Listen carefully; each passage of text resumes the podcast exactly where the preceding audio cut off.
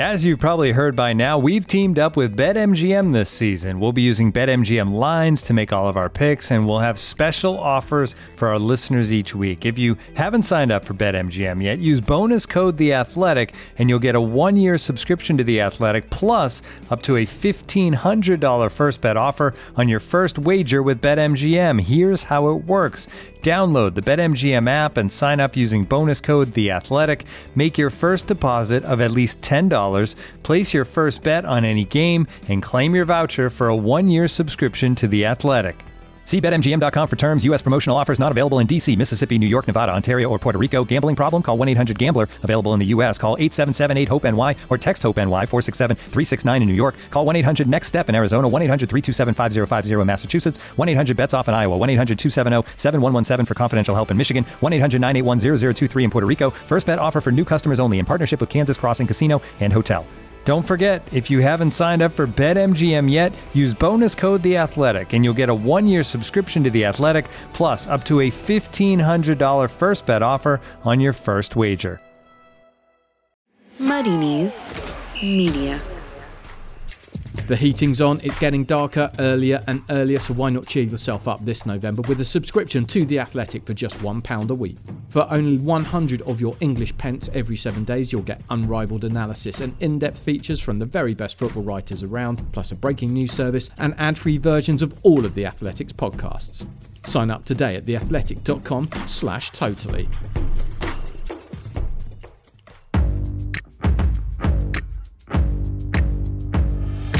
Totally Football Show.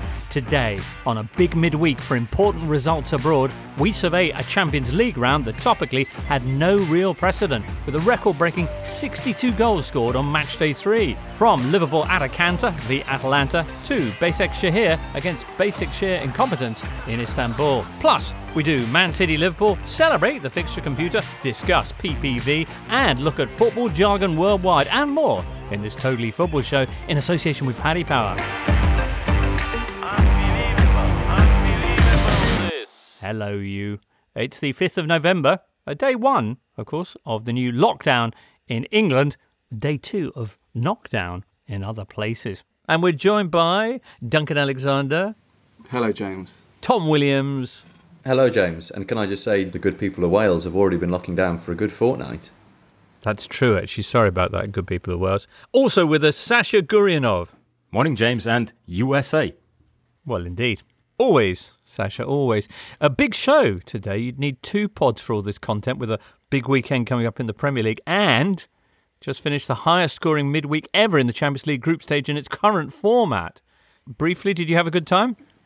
Yeah, I mean, great to have all the goals flying in. The one thing I find with it is that it makes it hard to properly follow any one game in particular. Hmm. My Champions League setup is generally the game I want to watch on the big telly, and then the goal show, of course, on the um, on the tablet. But when there are so many goals going in in all the other games, sometimes you realise you've not actually watched the game that you were trying to watch. But there are worse things to have to put up with in life.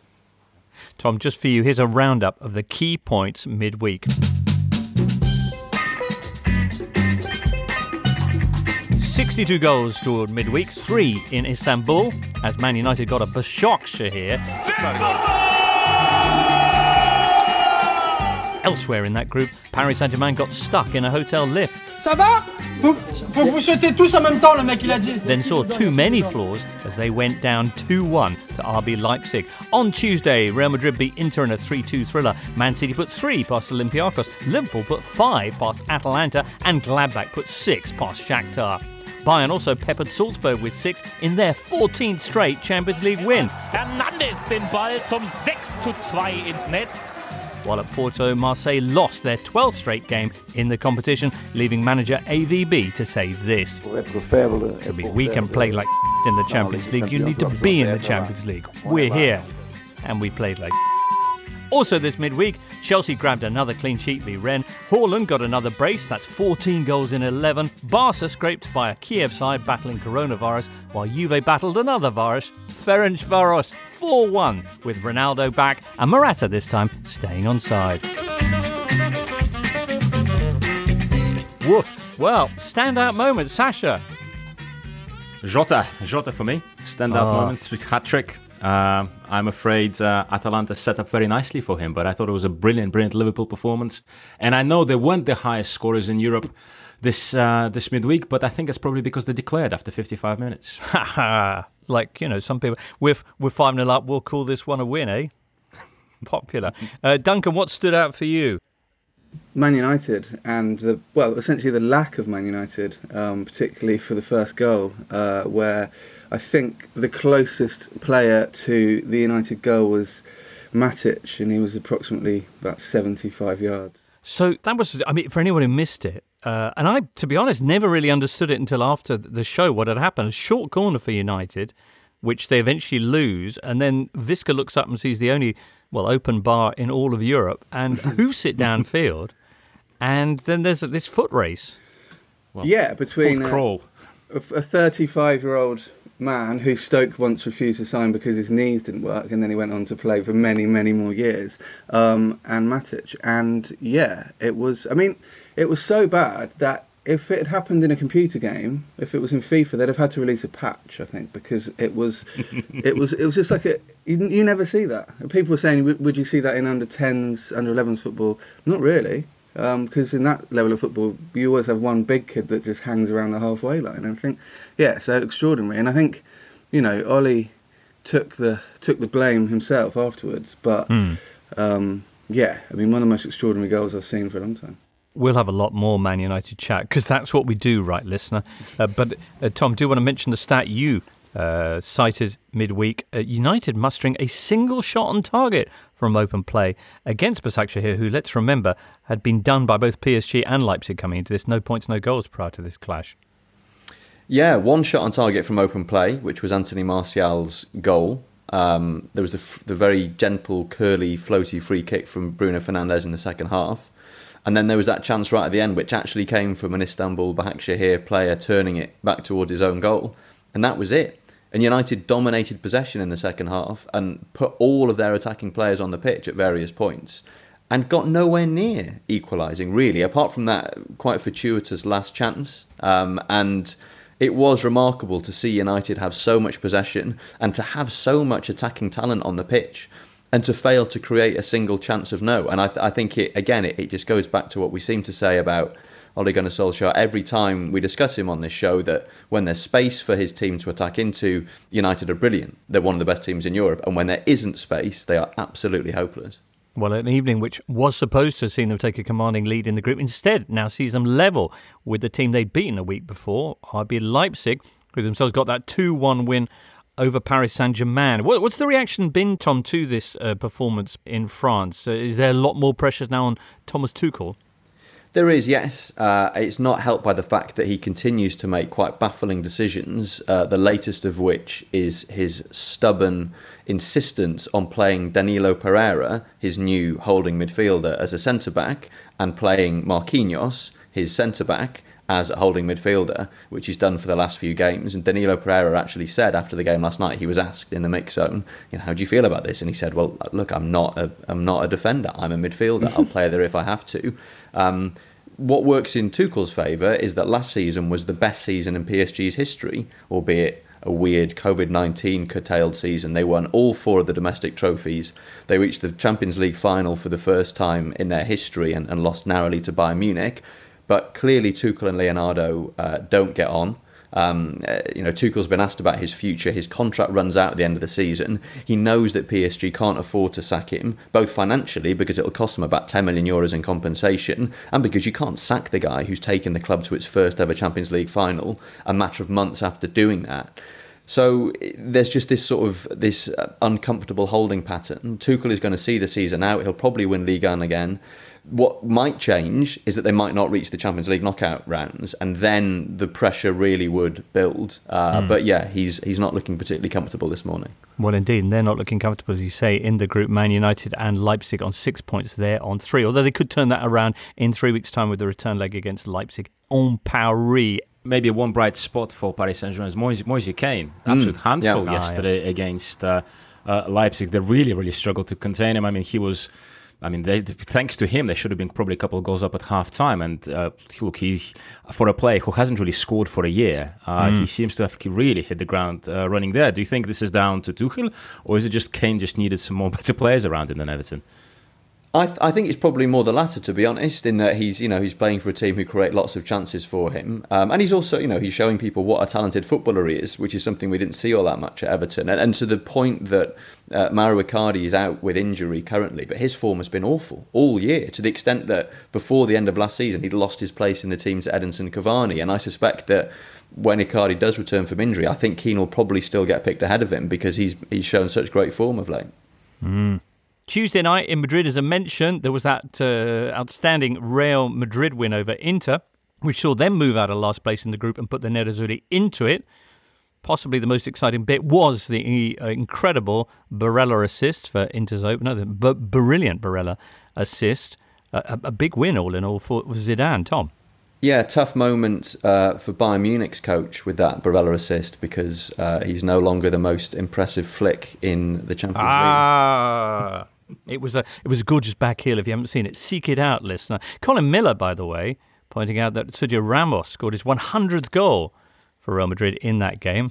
A classic Ramos header. Uh, his second goal of, of that 100 goal run was actually assisted by the man who's now his manager, Zinedine Zidane, which gives you a, an idea of the career arc we're talking about. And how about this? His first goal was assisted by Raul Bravo, who earlier this year you may recall, was suspected of hiring a hitman to murder his former Olympiacos teammate Darko Kovacevic. So there you go. Anyway, Sasha, let's talk about the Russians. Three of them in the Champions League. Not entirely sure how that happened. So far, they've had nine games, no wins. Is it four goals four, scored? Four, well, it's four draws and five defeats. Um, yeah. And this is the first and last time Russia will have um, uh, three teams in the Champions League group stage because after this season, uh, due to the drop in the coefficient, uh, they will be down to two, uh, one straight in, one in the qualifying. And to be honest, like looking at this year's performance, I think three is probably two too many, uh, or maybe two and a half too many, because I think what the Russians have found is. Um, a, the quality in the league isn't great, and then when these players have to play every three days, uh, the form they just can't keep it up. Um, so between them, uh, the three Russian Champions League clubs have won one out of the last 15, so they can't even win in the league. Um, so they're, they're absolutely shattered. And I think you could kind of see that in the second half yesterday for Krasnodar mm. and Seville. I mean, they were up against 10 men. They actually had a very decent first half. Berg, for, for an old man, gave Sevilla. Um, defenders a lot of problems, particularly Kunde. Kunde had to be subbed. And, you know, Diego Carlos, who's supposed to be that good, had a shocker as well. So first half, really, really good from from uh, from Krasnodar, but second half, they just fell to pieces. And I think it generally shows that they're just knackered. And mm. the quality of centre back isn't there and you could see how easy Chelsea beat them last week. So they just they're just not good enough. Lokomotiv give it a bit of a better go, and um, you know they had they were really positive against Bayern, who were perhaps not as switched on as they should have been. But Anton Miranchuk, Alexei's brother Alexei, who's gone to, uh, of course, who, has gone to Atalanta, but has played ten minutes so far. His brother Anton, twin brother, who is supposed to be less good, has actually now scored against Bayern and Atletico, and again in the spirited performance. But they they you know Atletico should have been out of sight in Moscow in front of eight thousand fans, but Guilherme uh, had a really really good game in, in nets for Lokomotiv, which finally brings me on to Zenit, the big behemoth of Russian football.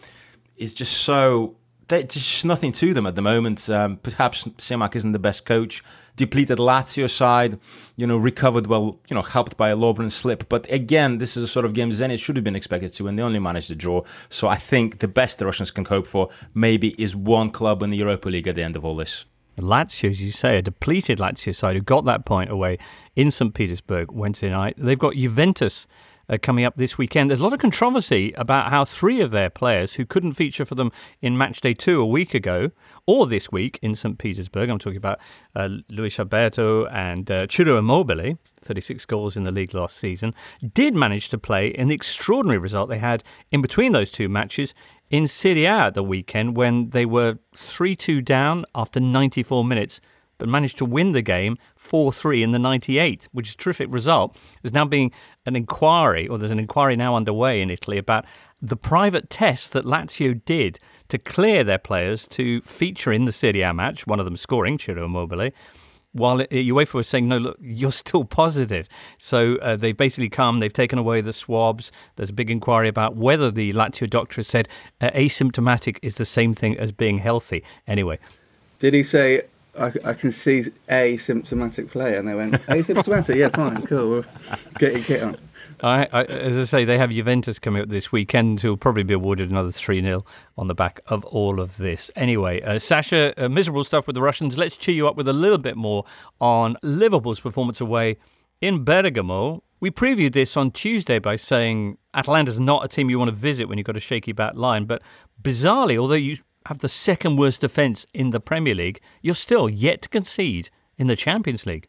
Uh, yes, and I think I mean there's obviously a bit of luck in in this because remember Ajax, you know, hit the post. There's got goal line clearance from Fabinho. Midtjylland had a couple of one on ones.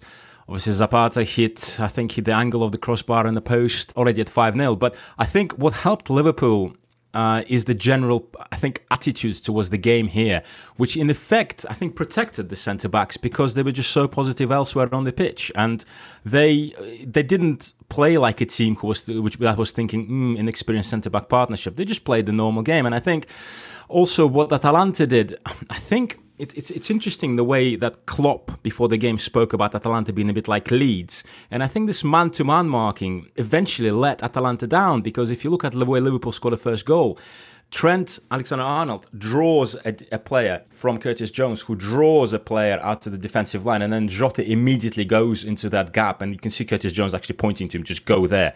And this is when he actually, you know, Palomino has can't do anything with him, and then also in that situation, you know, Jota is basically being assaulted, yet he is uh, producing a, a, really fantastic fine finish.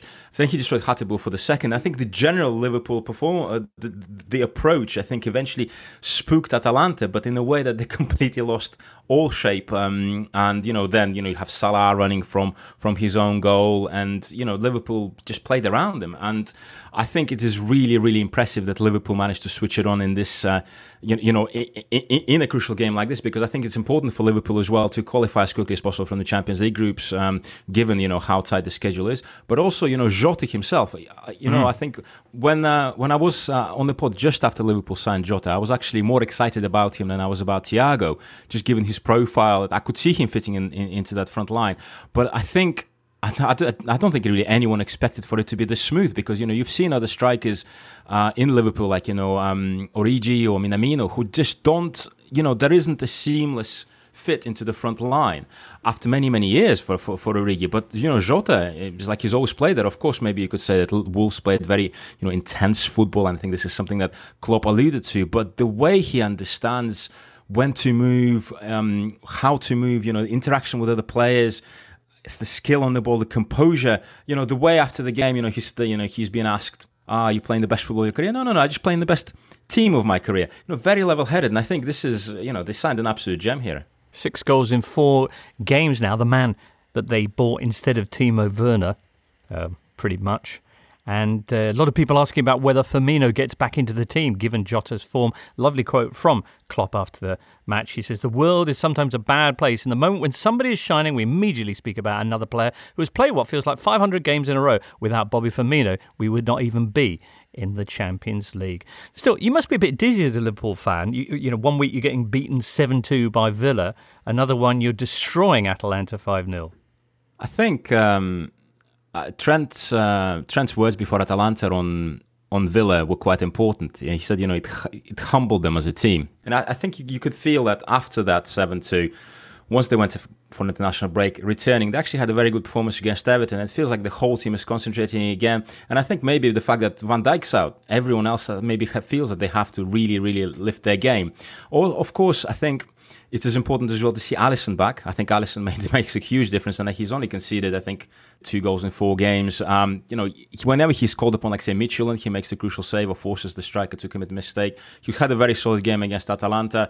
So I, I think with, with with Alisson returning as well, I think you, you, you could see that the, the, top performers, I think, are back in the team. Plus, you have the new blood like Jota and perhaps Thiago come to come in as well.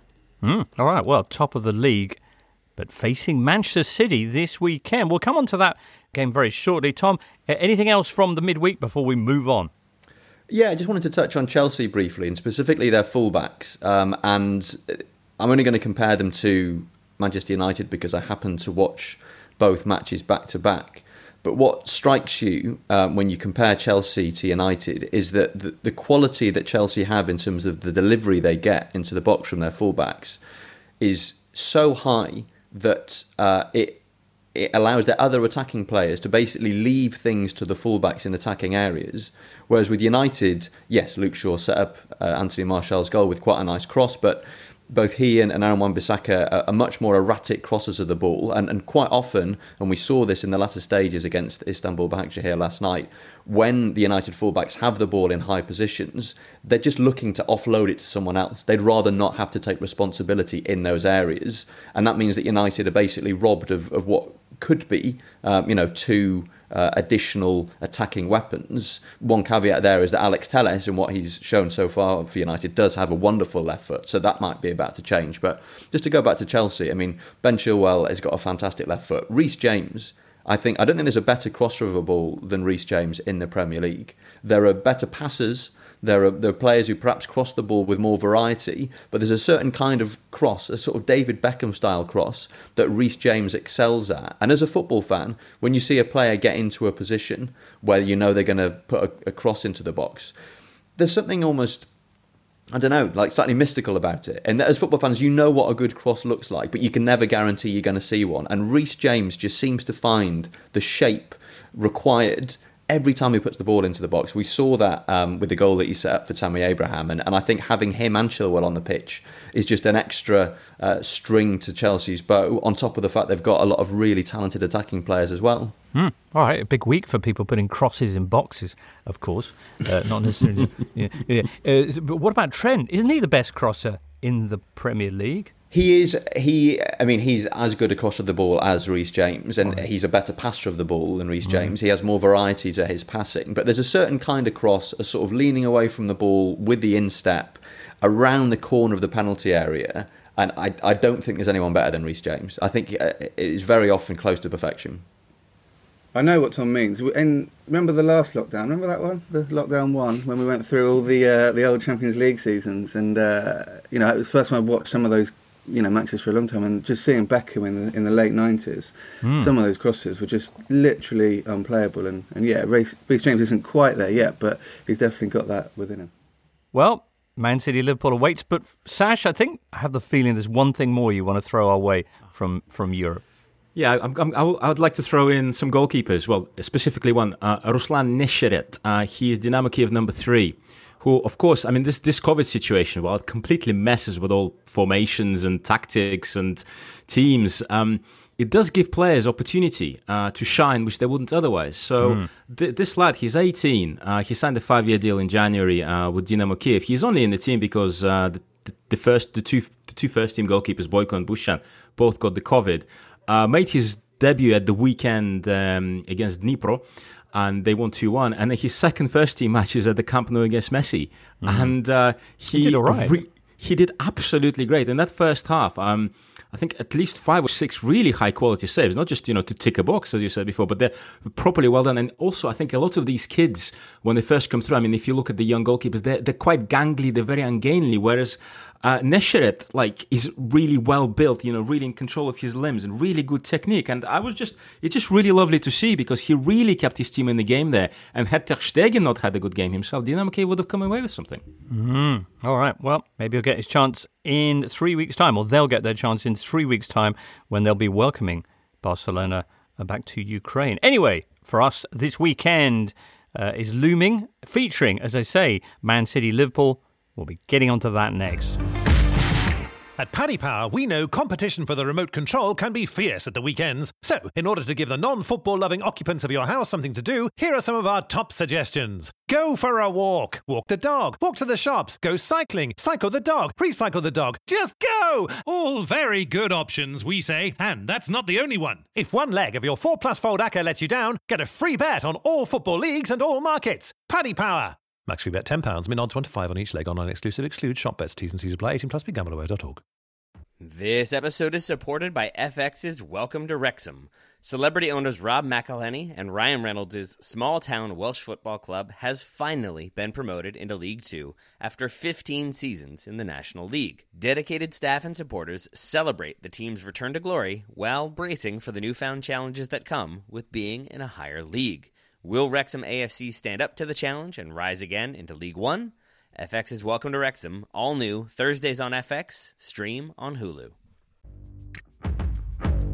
The Totally Football shows and The Athletic are delighted to be supporting Football Aid for the months of October and November. Bid now at footballaid.com to get your hands on some incredible football memorabilia, including signed shirts from Steven Gerrard, Gianluca Vialli, Gareth Bale, and even Peter Crouch's boots. Find out more, get bidding, and support the cause at footballaid.com. Man City hosting Liverpool Sunday 4:30. Uh, listener, Man City with another victory midweek in the Champions League. Olympiacos were their opponents. They won 3-0. Ferran Torres on the score sheet once again, and Gabriel Jesus back and scoring, which seems like it's big. This fixture in general, last two or three years, this was kind of a key match for the title. They weren't going to drop many points anywhere, so anything that they did drop here could be absolutely vital in their duel. Does it still have that kind of resonance, do you think? It's still the biggest game in the Premier League based on the fact that these are the two best teams, but I think, as you pointed out there, you know, there's going to be a lot more drop points this season, and I don't think, and particularly as it's coming relatively early as well, that I don't think if either team loses this game, it's going to, you know, rule them out of the title. Um, so, yeah, it's big, but it's uh, it's also, I think that could even help the fixture a little bit because it's not going to be like, oh my god, if we lose, it's over.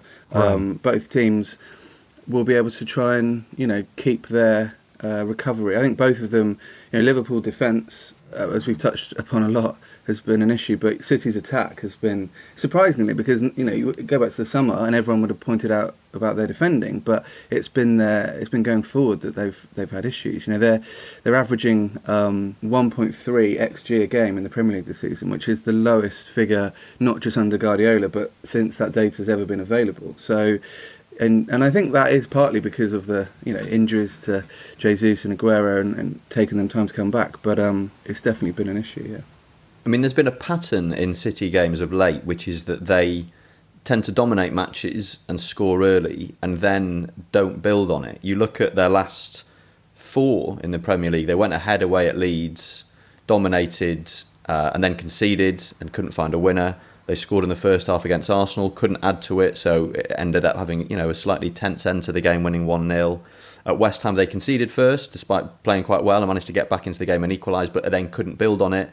And then again, last time out away at Sheffield United, score the opener, control the game, but not put it to bed. Uh, it's only really been in the Champions League that we've seen them uh, score the sort of goals that their possession and their territorial dominance would suggest they deserve. And right, and in that manner that we used to see from Man City in the past couple of seasons, that's that's the way they played against Marseille and Olympiacos. Yeah, and it sort of feels like this has been the defining problem for like late era Guardiola was that last season City either they would put five, six, seven goals past the team, or they would score one goal and just not be able to build on it, and they would remain vulnerable. Um, and I, I, think it is a big concern. I mean, as Duncan says, that Jesus and Aguero having been out is has been clearly a factor in that. Although you know they they were around last season when the same sorts of thing were happening, but Jesus came back into the team and scored in midweek. It looks like Aguero might be back as well, um, and that should uh, enable them to pose more of a, a, goal threat than they have been of late.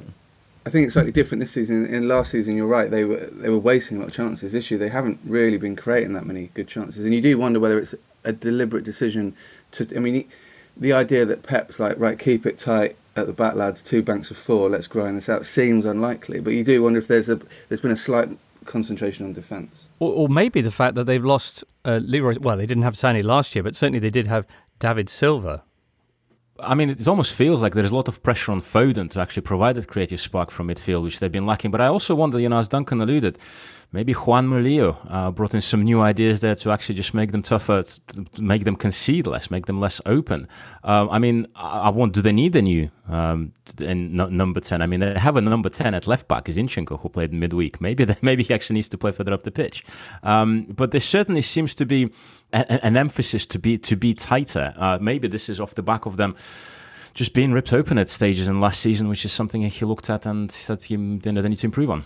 And there is a slightly a, a wider trend of the big clubs tightening things up a little bit. We've seen that in the last couple of, of weeks, if not uh, since slightly earlier, that after that incredible flurry of freak scorelines in the first few weeks of the season, the big clubs in particular have started to tighten up, and we, we've certainly seen that with City it's it's after they got beaten by Leicester two five. We've seen yeah. really this approach. So I think maybe this maybe it is something to do with the reaction to that, mm. uh, because also if you remember, but a few years ago Leicester got beaten five two by Arsenal, tightened up the defense and won the league. maybe they're taking the Leicester template. The other thing with City is the fact that if they do concede, they never come back and win the game. So the first goal could be crucial at the Etihad uh, on Sunday.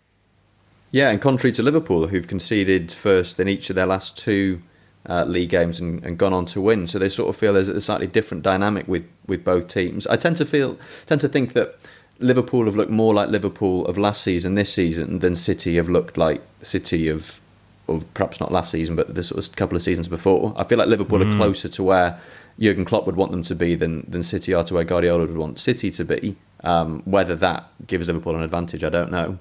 But yeah, looking forward to it. City have won the previous three meetings at the Etihad with Liverpool, including last season a 4 0, uh, which was the first game after Liverpool had won the title. So, you know, uh, what's going to happen this time? Duncan. Well, I think this is why Diego Jota's inclusion in the team is quite a big call for Klopp because I think, as Tom pointed out there, Liverpool if they get ahead, it could be curtains for, for City. So, and he's in such good scoring form at the moment that I think you have to kind of back a player who's got the golden touch. Um, I'd be interested to see what Sasha thinks, but you know, I mean, the only thing I would point out with Jota is that his record of seven goals in his first ten games for Liverpool is level with Ronnie Rosenthal, um, who did miss the odd chance here and there. So it, it doesn't guarantee goals, but yeah, I think um, you know he he could be a key figure. So I, I, think that this is going to be an interesting call from uh, from Klopp. Whether you play Firmino or Jota, or keep Jota as the, you know this Joker you br- you bring up, Joker as in card Joker, yeah. not not a clown. Um, uh, this this Joker you you bring out when when you need you need you need extra impetus to your attacking play because I think possibly what you also saw uh, saying that seven two against Villa. And it, it's hard to blame Jota in that, but I think there was a general structural issue with defending space and with pressing. So perhaps against a more complex team like City, there would be more defensive responsibility on your attacking players, which is, I think maybe which is where Firmino is so important. Mm. So uh, whilst I can see the argument for Jota, I'm wondering whether because you really have to be at hundred percent in terms of tactical awareness against City, whether he might start with Firmino. Fair, Tom. Finally. The only thing I'd say about Firmino and Jota is that you know you can't just whittle Firmino down to stats. It may be that Jota outscores him this season, but what Firmino gives you is that understanding with with Mane and Salah um, that is is very hard to quantify. Uh, as for how the game will go, I think if I had to pick a winner, I'd, I'd be more inclined to go for Liverpool than City, but I'm going to sit on the fence and say a draw. Superb. Up next, we'll look forward to another mouthwatering Manx Mersey matchup this weekend on Apple Podcasts, Spotify, Smart Speaker, and now ad free on The Athletic. This is the Totally Football Show with James Richardson. So, Liverpool are at Man City on Sunday. By a strange quirk of fate, their neighbours are also meeting this weekend because Everton host Man United. This is, of course, not fate, but the fixture computer, which is a similar kind of entity. Has it got? Has it got? Have Sky given it a name? Yeah, like you know when they have like you know Red Letter Sunday oh, the name oh, for the yeah, day. North, Northwest yeah, yeah, Regional no. Bragging well, Rights Monday or something. Grand Slam. But actually, I know they're on different days today, aren't they? So maybe Yeah, not. they are. Yeah, that would be a Grand, Grand Slam, Slam Sunday. Sundays, yeah. Mm. Well, for example, uh, Fixture Computer, the same entity that gave us on the 7th of November 2015, which is five years ago to the day on Saturday, possibly the greatest ever of these matchups. They're Bournemouth, the most southerly side ever in the Premier League, hosting Newcastle, the most northerly side ever in the Premier League. And on that same day, at Carrow Road, Norwich, the most easterly club in the Premier League ever, playing, yes, Swansea City, who are the most westerly side ever to ply their trade. You see where this is going. They called it Compass Sabbath. I remember it really clearly. Yeah. I think of it a lot. All right. Glenn Thompson, if you're listening, you are the technical architect at the company which does the fixture computer, feeds it the ticker tape and that, after consulting with the clubs, or the FA and the uh, local authorities. Interestingly, this company does take requests from others to factor into its fixture decisions. Uh, for example, uh, Nottingham Forest and Shrewsbury both uh, had fixtures arranged around the Nottingham Goose Fair and the Shrewsbury Flower Show. Although in 2012, I note that when Birmingham City asked if they could have a home game on the 19th of April to celebrate Trevor Francis' birthday, they got a no. Computer said no. But it's his birthday. When, yeah, Okay, good. When Wycombe got promoted to the Football League in uh, in '93, they asked if the fixture computer would kindly give us a home game to start off with, you know, as a celebration. And and cruelly, the fixture computer gave us Carlisle away, which seems a bit of a, a bit unnecessary. They clearly enjoy their work at the fixture computer. All right then. Well. Uh, spewing a ticker tape fashion out of its uh, digital mouth uh, this weekend is, as we mentioned, Everton's clash with Man United which is going to mean a bit more Man United chat. We talk about Liverpool fans feeling dizzy. What about United's supporters? Well, let's dial one up. Nooruddean, aka Bearded Genius, uh, is now on the line. Hey, uh, Dean or Noz, how are you? Quite well, considering. I mean, um, yeah. I mean, the the good news is that the an evil man is being usurped, uh, usurped in in the states, but um, it's less good news at uh, Manchester United. Nice tie in with the other big issue, of course, on Wednesday, which we haven't really covered in full yet the US election news. I did enjoy your tweet uh, in the course of Wednesday's activities in response to uh, Ching Lin's assertion that Ole was football's Trump. You said, say what you like about Trump, but at least he refuses to concede. Nicely done. You've had the, the banter years. You, you, we're now in the sort of middle of the Ole at the wheel meme era. Uh, and whilst it you know, provides chuckles for some, I know that a lot of Man United supporters, like Rio Ferdinand, very upset after the game, kind of suggesting that Ole should get in there and bang some heads together. What do you think uh, needs to happen? Where is it all going to end? Is is Poch going to come in, or is he going to swerve United? What, what's your take? It's it's so convoluted and complicated at United because again, like, what's the motivation and, and how will those in those uh, positions of of, of uh, power uh, react to what's happening. Because if you take Ed Woodward, like, what's the motivation for him? Is it better for him personally to get rid of Solskjaer and get another manager in, or will that reflect badly on him as a, as yet another manager? There were so many there were so many short term fixes that Solskjaer was brought in as like we're gonna we're gonna give him time essentially. We're gonna sort of give him resources, give him time, and let him build his team over years. But what if you pick the wrong man? What if what if what, what if that person is just not suited to that position? And again, like you talk about Rio Ferdinand and, and other other ex ex United players uh, and how they react. There's a strange dance going on where they will do everything apart from criticize Solskjaer. And again, that that might have something to do with them being friends with him or, or sort of uh, ex colleagues. But it's a strange dance where they criticize everything but him and really, I don't think that does him any favors because that that whole that whole thing of treating him with kid gloves is, on one level, it's patronising. On the other level, that vacuum of criticism sort of brings in uh, or, or invites other people to criticise him. It was it was interesting. Like last night, really felt like uh, a turning point with the fans like obviously like as as a united fan uh, following a lot of other united fans on social media you get different factions some wanting to defend him some some sort of um, wanting him out and and you'd get different factions and and one faction is is the is the group that will defend him no matter what because he's united legend and it was interesting last night you even saw those groups kind of turning on him or at least saying he's not the right man for the job and yeah it was it was interesting it happened just after the the, the election because I was like watching it, sort of thinking, oh, he's lost Salford. Oh, Wythenshawe's gone now. it, was, it was like Greater Manchester slowly sort of uh, losing confidence in Solskjaer. One one massive Man United success we, we should touch on, and that's Marcus Rashford. You're there in Manchester. How how much impact is, is he having, and, and what's your take on on the way he's approaching the various challenges that he's facing? I mean, I just I just think it's incredible someone of that age, forget that he's a footballer, somebody of that age, 22 years old, uh, taking on that responsibility. And again, like, you get all sorts of criticism from people who want to discredit his message, but he, he stays on message resolutely, doesn't let uh, ego get in the way. When people are attacking him personally, he doesn't let that affect him. Um, there's also been criticisms of like, oh, does he does he compose every single tweet that comes out of his account? Does he does he sort of do all the research? In a sense, that does not matter. You can tell when he speaks in any interview how passionate he feels about it. He's lived through it, and um, this idea that he he's got help, people helping him, good. That, that that's that's what I mean. We talk about leadership. He he is showing leadership that that our own government isn't, and part of leadership is having a a team around you that's going to help you achieve your goals, and that's what he's doing. So it's incredible. And and from from the point of view of Manchester, because I'm from a working class part of Manchester. I'm I'm from Crumpsall, which is not too dissimilar to to Wythenshawe, where he's from, and you do see it. You do you do see young people are inspired by him and uh, and are motivated by him, and and it's just a little bit of um, it gives people a little bit of hope, and it gives people a little bit of pride in in, in where they're from and what they can achieve. Mm.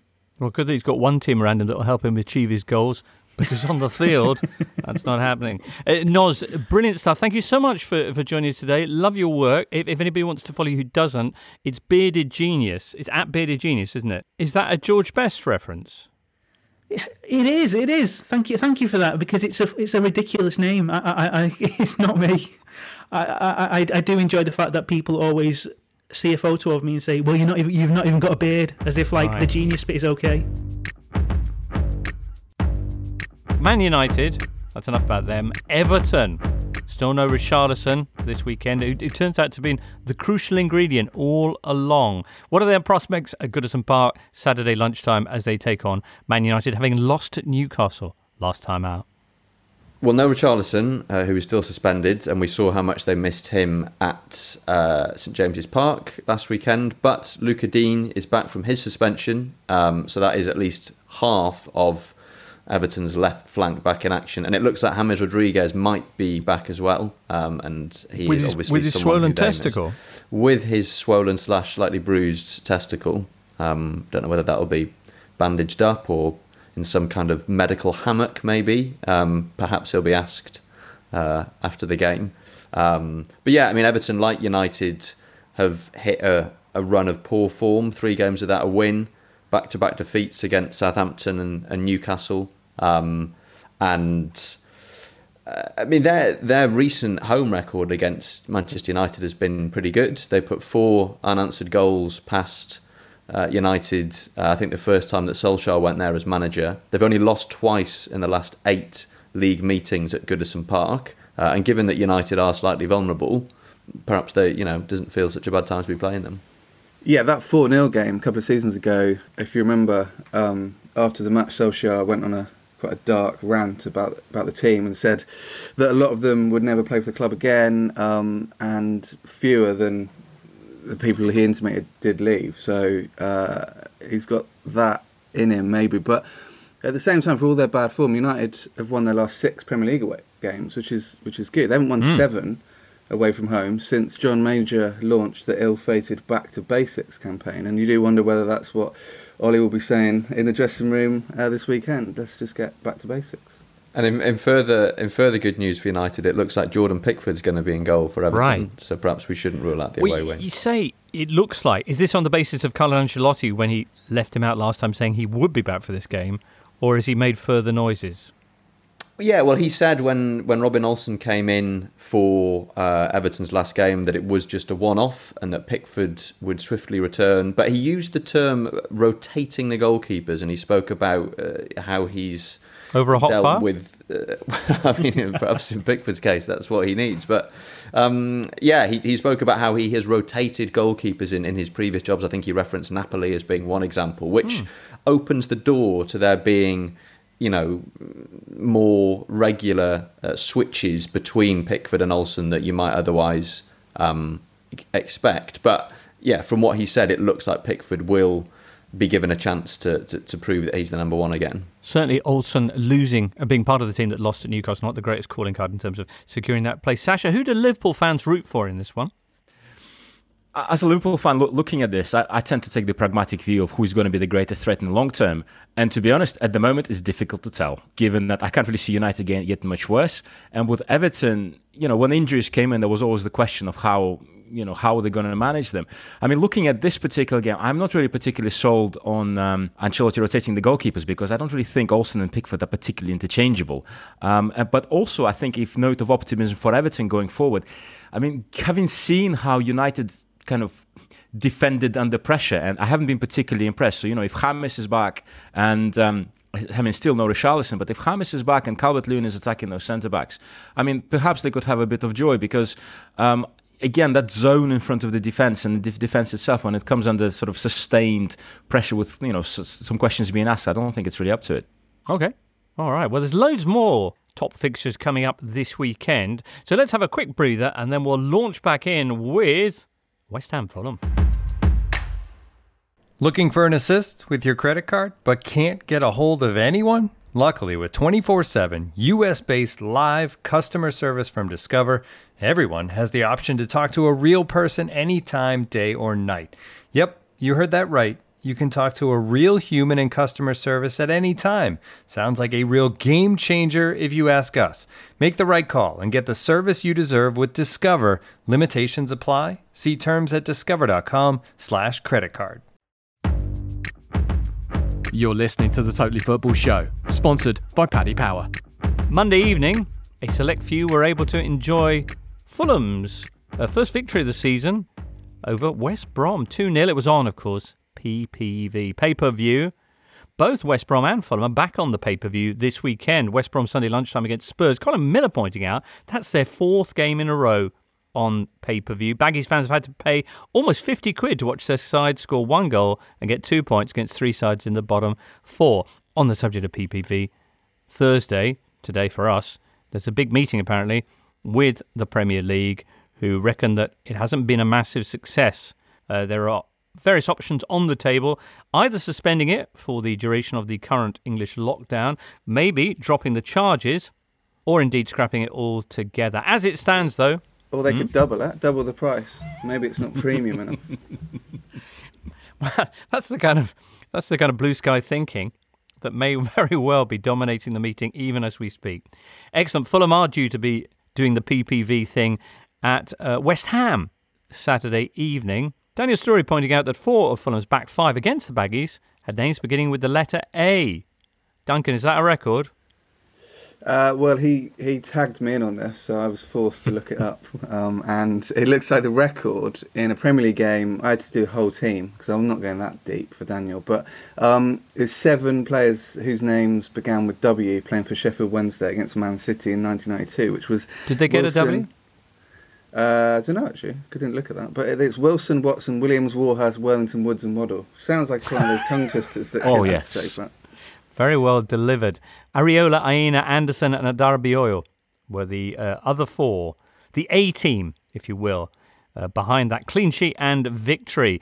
Uh, Fulham, as I say, at West Ham Saturday night. If you want to splash cash on that, uh, Cottagers haven't won a league game at West Ham in 19 years. Ooh, Sasha. Uh, quick question for Tom. Andersen from Lyon. Is he going to be the difference? Because I mean, this was his first start. Uh, they kept a clean sheet. He looked pretty, pretty reasonably good. Can he shore up that back line for Fulham? He was awful for Lyon. He was, was absolutely he? awful. He was their record signing from Sampdoria. I think they paid about 35 million euros and they brought him in and he was going to be the boss of the defence. He was terrible from the start to the extent that he lost his place in the team um, to Marcelo, Brazilian centre back, who had kind of fallen foul of the supporters and looked to be on his way out. But Rudi Garcia realised how badly he needed an alternative to Andersen. So he rehabilitated Marcelo's entire Lyon career just so they wouldn't have to pick Andersen. So they were quite happy to have shot a bit. He arrived with an amazing reputation. I remember yeah. reading about him. He sounded like the sort of, you know, complete modern defender, a kind of Danish Matthijs de Ligt sort of thing, but we didn't see much of that in Liga. All right. West Brom, by the way, beaten by Fulham. Last uh, Monday will be hosting Spurs, which is an interesting clash because it pits the highest scoring team in the Premier League, Spurs, against the worst defence in the division even worse, to put this in perspective, than Liverpool. That's West Brom. Harry Kane backing into people, Tom, I feel is going to be a motif in this clash Sunday lunchtime. Yeah, and uh, interesting to note as I uh, leap upon this opportunity to plug my book, Do You Speak Football, still available mm. in all good bookshops, um, that there is no name for this uh, action in the English language. Whereas in so, and we're talking about specifically uh, a player backing into his opponent and sort of crouching down, not challenging for the ball and sending his opponent sprawling to the ground, which Harry Kane did with Adam Lallana, but also managed to win a penalty at the same time. In in Spanish, uh, that's known as making a bed for someone. In uh, in Hacer la cama. That's the one. Right. In Portuguese, they call it cat's cradle. Um, and in Italian, it's known as a bridge that you Is you know. Apparently so. I've not heard Apparently that, but that's the fact that you haven't heard of that, James, does not all go particularly Well, well. no, not necessarily. I mean, I- but that's that's what I found You in can put my that on the front of the book as not remembered by James Richardson. But maybe we'd be more. Maybe we'd look out for that sort of behaviour more if we actually Right. had a name for it. Maybe your sort of repeat, you know, bed makers like Harry Kane wouldn't be able to get away with it. I like bed making. I mean, in general, but also as a as a kind of a synonym for that Harry Kane. Mm. Well, it also it winning- also serves in uh, Spanish speaking football parlance to refer to uh, players who are conspiring to get their coach sacked. Really? You could Oh, also that's say, "Oh, there it looks like they're making a bed for so and so because you know they're not defending, or you know they're leaving Denver Bar free to run the length of the pitch and score or whatever." Just on the subject of you know the football lexicon, Tom, and I know you don't like to speak too much about your book. Do you speak football? Available not in good bookshops because they're all closed, but uh, you know online. Is it your impression that the English game it has a a less rich vocabulary associated with it in terms of idioms? It it does in a way. I mean, I, I think what happens quite a lot with our sort of native football language is you sometimes overlook the poetry that's in it because we Mm. all you know use these terms and these idioms and these metaphors quite unthinkingly. And if you t- take a step back, you Right. realise that actually some of them are quite sort of lyrical and quite elegant. But when it comes to technical terminology, there are gaps. I kind of you sort of think that it was almost as if having in, you know invented or having at least codified the sport of football Mm. and, and, and laid down the kind of linguistic breeze blocks of football, goal, referee, penalty, whatever. We then just sort of sat back and thought, well, our work here is done. And it was Right. actually, you know, the Brazilians and the Argentinians and the French and the Italians who were like, oh, well, what do you call this particular skill move? And we said, well, we don't we don't So we bother do- ourselves with that we sort didn't of do behaviour. skills until well, no, no, exactly. You think about skill like Rabona. We never had a name for Rabona because you know we didn't really go in for that. Well, kind we of thing. did. It was called Get Rid, Stop Messing Around with the Ball. Exactly. Let's let's ask Sasha, as somebody who is very much you know, steeped in our culture, but at the same time comes at it from a slightly different context. What's your favourite bit of kind of flowery football uh, talk? Uh, in in any language? No, in Um, English. In, oh, in, in English. Uh, yeah, I quite like Get Rid. now. um, to be honest, man on. Um, it's it's, but I, I think I can't think of a favorite right now. But I think Tom makes a good point there that we kind of maybe overlook these expressions as as a cliche. Hmm. Whereas perhaps in other languages, like in Spanish, you know, make the bed. That's their cliche. Like, oh, this is really For stupid thing to example, in French or Italian, is there anything to compare with "Not for me, Clive," or if anything, he's hit that too well? I don't think so. And they're the poorer for it. In and around, in and around is quite a good one. in and around. yeah, the very great Andy Townsend there. Well, we should talk about the football. Duncan, a last line on West Brom Spurs. Yeah, just anyone with a very arcane memory might recall that uh, Adebayor had nine shots on target in this fixture in November 2011, which is the most by a player in a single Premier League match. So, That's remarkable. Can Harry Kane match that? But while he's making the bed. Monday, there was another game that took place in the Premier League, and it saw Leicester go to Leeds and win 4 1. Leicester now second in the table, even though they've only got a British manager, Brendan Rodgers, after this 4 1 victory against Marcelo Bielsa, muttering bitterly, Because I'm a British manager, I got lucky. That's the way it works in these games. He has beaten Guardiola and, and, and Bielsa uh, this season. Has he got lucky or has he been outthinking the foreign fellas? I would prefer not to have to frame that uh, matter in such potentially xenophobic terms. um, but no, I, th- I think I mean I think what we've seen with Leicester is that they are a very effective counter-attacking team, and you look at their most uh, impressive performances this season. They've generally come on the road. You know that incredible five-two win at at Manchester City, uh, the 1 0 win at Arsenal, which was a real sort of you know counter punching victory, Mm. uh, and then then 4 1 at Leeds. Uh, and this despite missing uh, an awful lot of players, uh, particularly at the back, and, and playing with this this new look back three. Um, so yeah, you know, credit to Brendan Rodgers. We, we we worried a little bit, I think, about Leicester after they hit the skids last season. You you you wondered whether they'd be able to rediscover the momentum they had in the first part of the season. And as Sasha mentioned earlier, when we were talking about Brendan Rodgers' Liverpool side, he is a bit of a momentum manager, Mm. um, and it looks like he's he's found a decent bit of momentum at the moment. Um, but given that they've generally fared better away from home than they have at home, and that Wolves are really tightened up um, in their last few matches. I think this could be quite a tight one. All right, Wolves with Nuno Espirito Santo, of course, who, if he was called Brian Holy name, surely wouldn't excite the same kind of respect. Although looking like Morpheus could be the key in his case. But Leicester Wolves is the clash. Two o'clock on Sunday. It could see Leicester go top of the table by the uh, end of the weekend. As you mentioned, Tom, Leicester are better on the road, four wins out of four. And as you also state, Wolves have really tightened up, just one goal conceded in their last four. So, do you fancy Nuno's side then uh, for this one at the King Power? I think it'll be a draw. Sasha.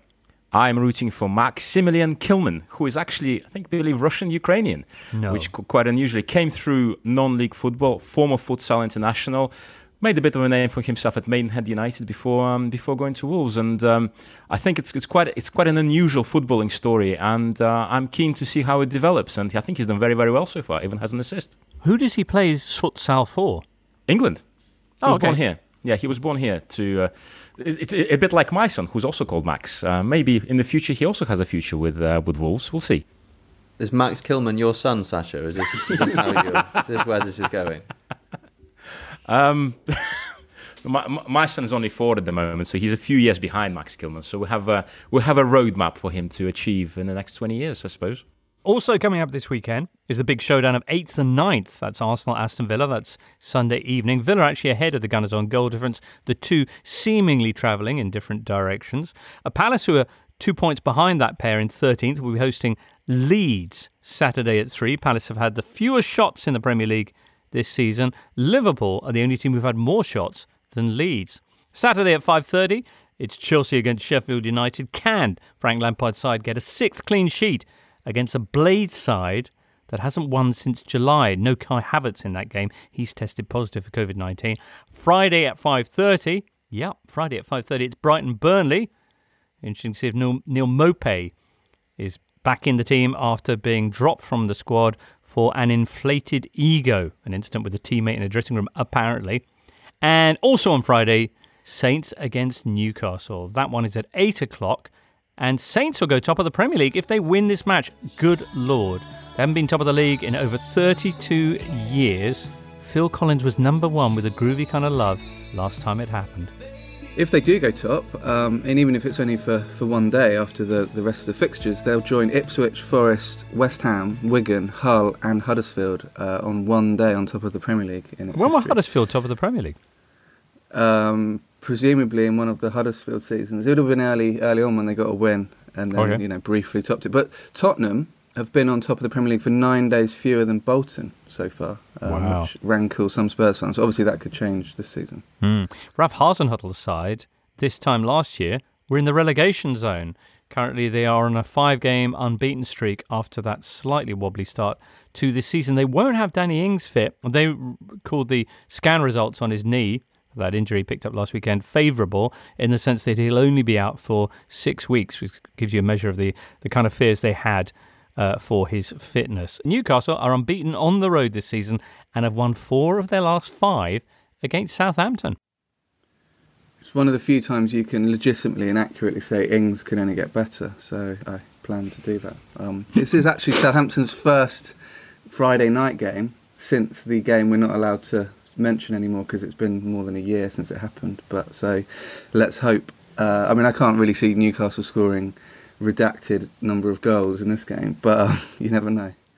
Well, listener, about this time, I think it'd be a good moment to drop in on our pal Lee Price and his continuing adventures in and around the world of odds. Happy weekend, friends. The results are in, but still nobody knows the answer. That's right. Is Ole Gunnar Solskjaer actually any good at football management? Well, plenty of United fans have done a recount of his worst results following the midweek cock-up, and the trip to Everton isn't exactly the gimme it might have been previously. Although, that might depend on whether Jordan Pickford is reinstated. Solskjaer must have been inspired by Carlo Ancelotti's decisive management when he dropped David De Gea in the Champions League, although that was approximately nine months too late, and after a run of games where he hasn't actually been that terrible. Who'd be a foot manager, eh? Well, perhaps not Ole himself if this one doesn't go his way, but we do make United the very slight favourites to win. They're 11 to 8 to take all three points, Everton 9 to 5. And clearly, we've got some kind of pro Manchester agenda at Paddy Power, like the opposite of the government, because we also make Man City favourites to beat stronger, Merseyside based opposition this weekend. Weird. Guardiola might be pepped up, God knows he needs it, to hear that City are 10 to 11 to beat Liverpool, who must therefore represent value at 23 to 10 if you can get your head around the weird numbers. Speaking of weird numbers, Liverpool's number 46, Rhys Williams, has been earning rave reviews. I only really wanted to mention to be honest, because he spent last season on loan at Kidderminster Harriers, and I once had a holiday friend who supported Kiddy. I've long since forgotten your name and face, but I think of you, well, actually, almost never. Just in the rare times I hear the phrase Kidderminster Harriers. Anyway, enough waffle from me. All the best.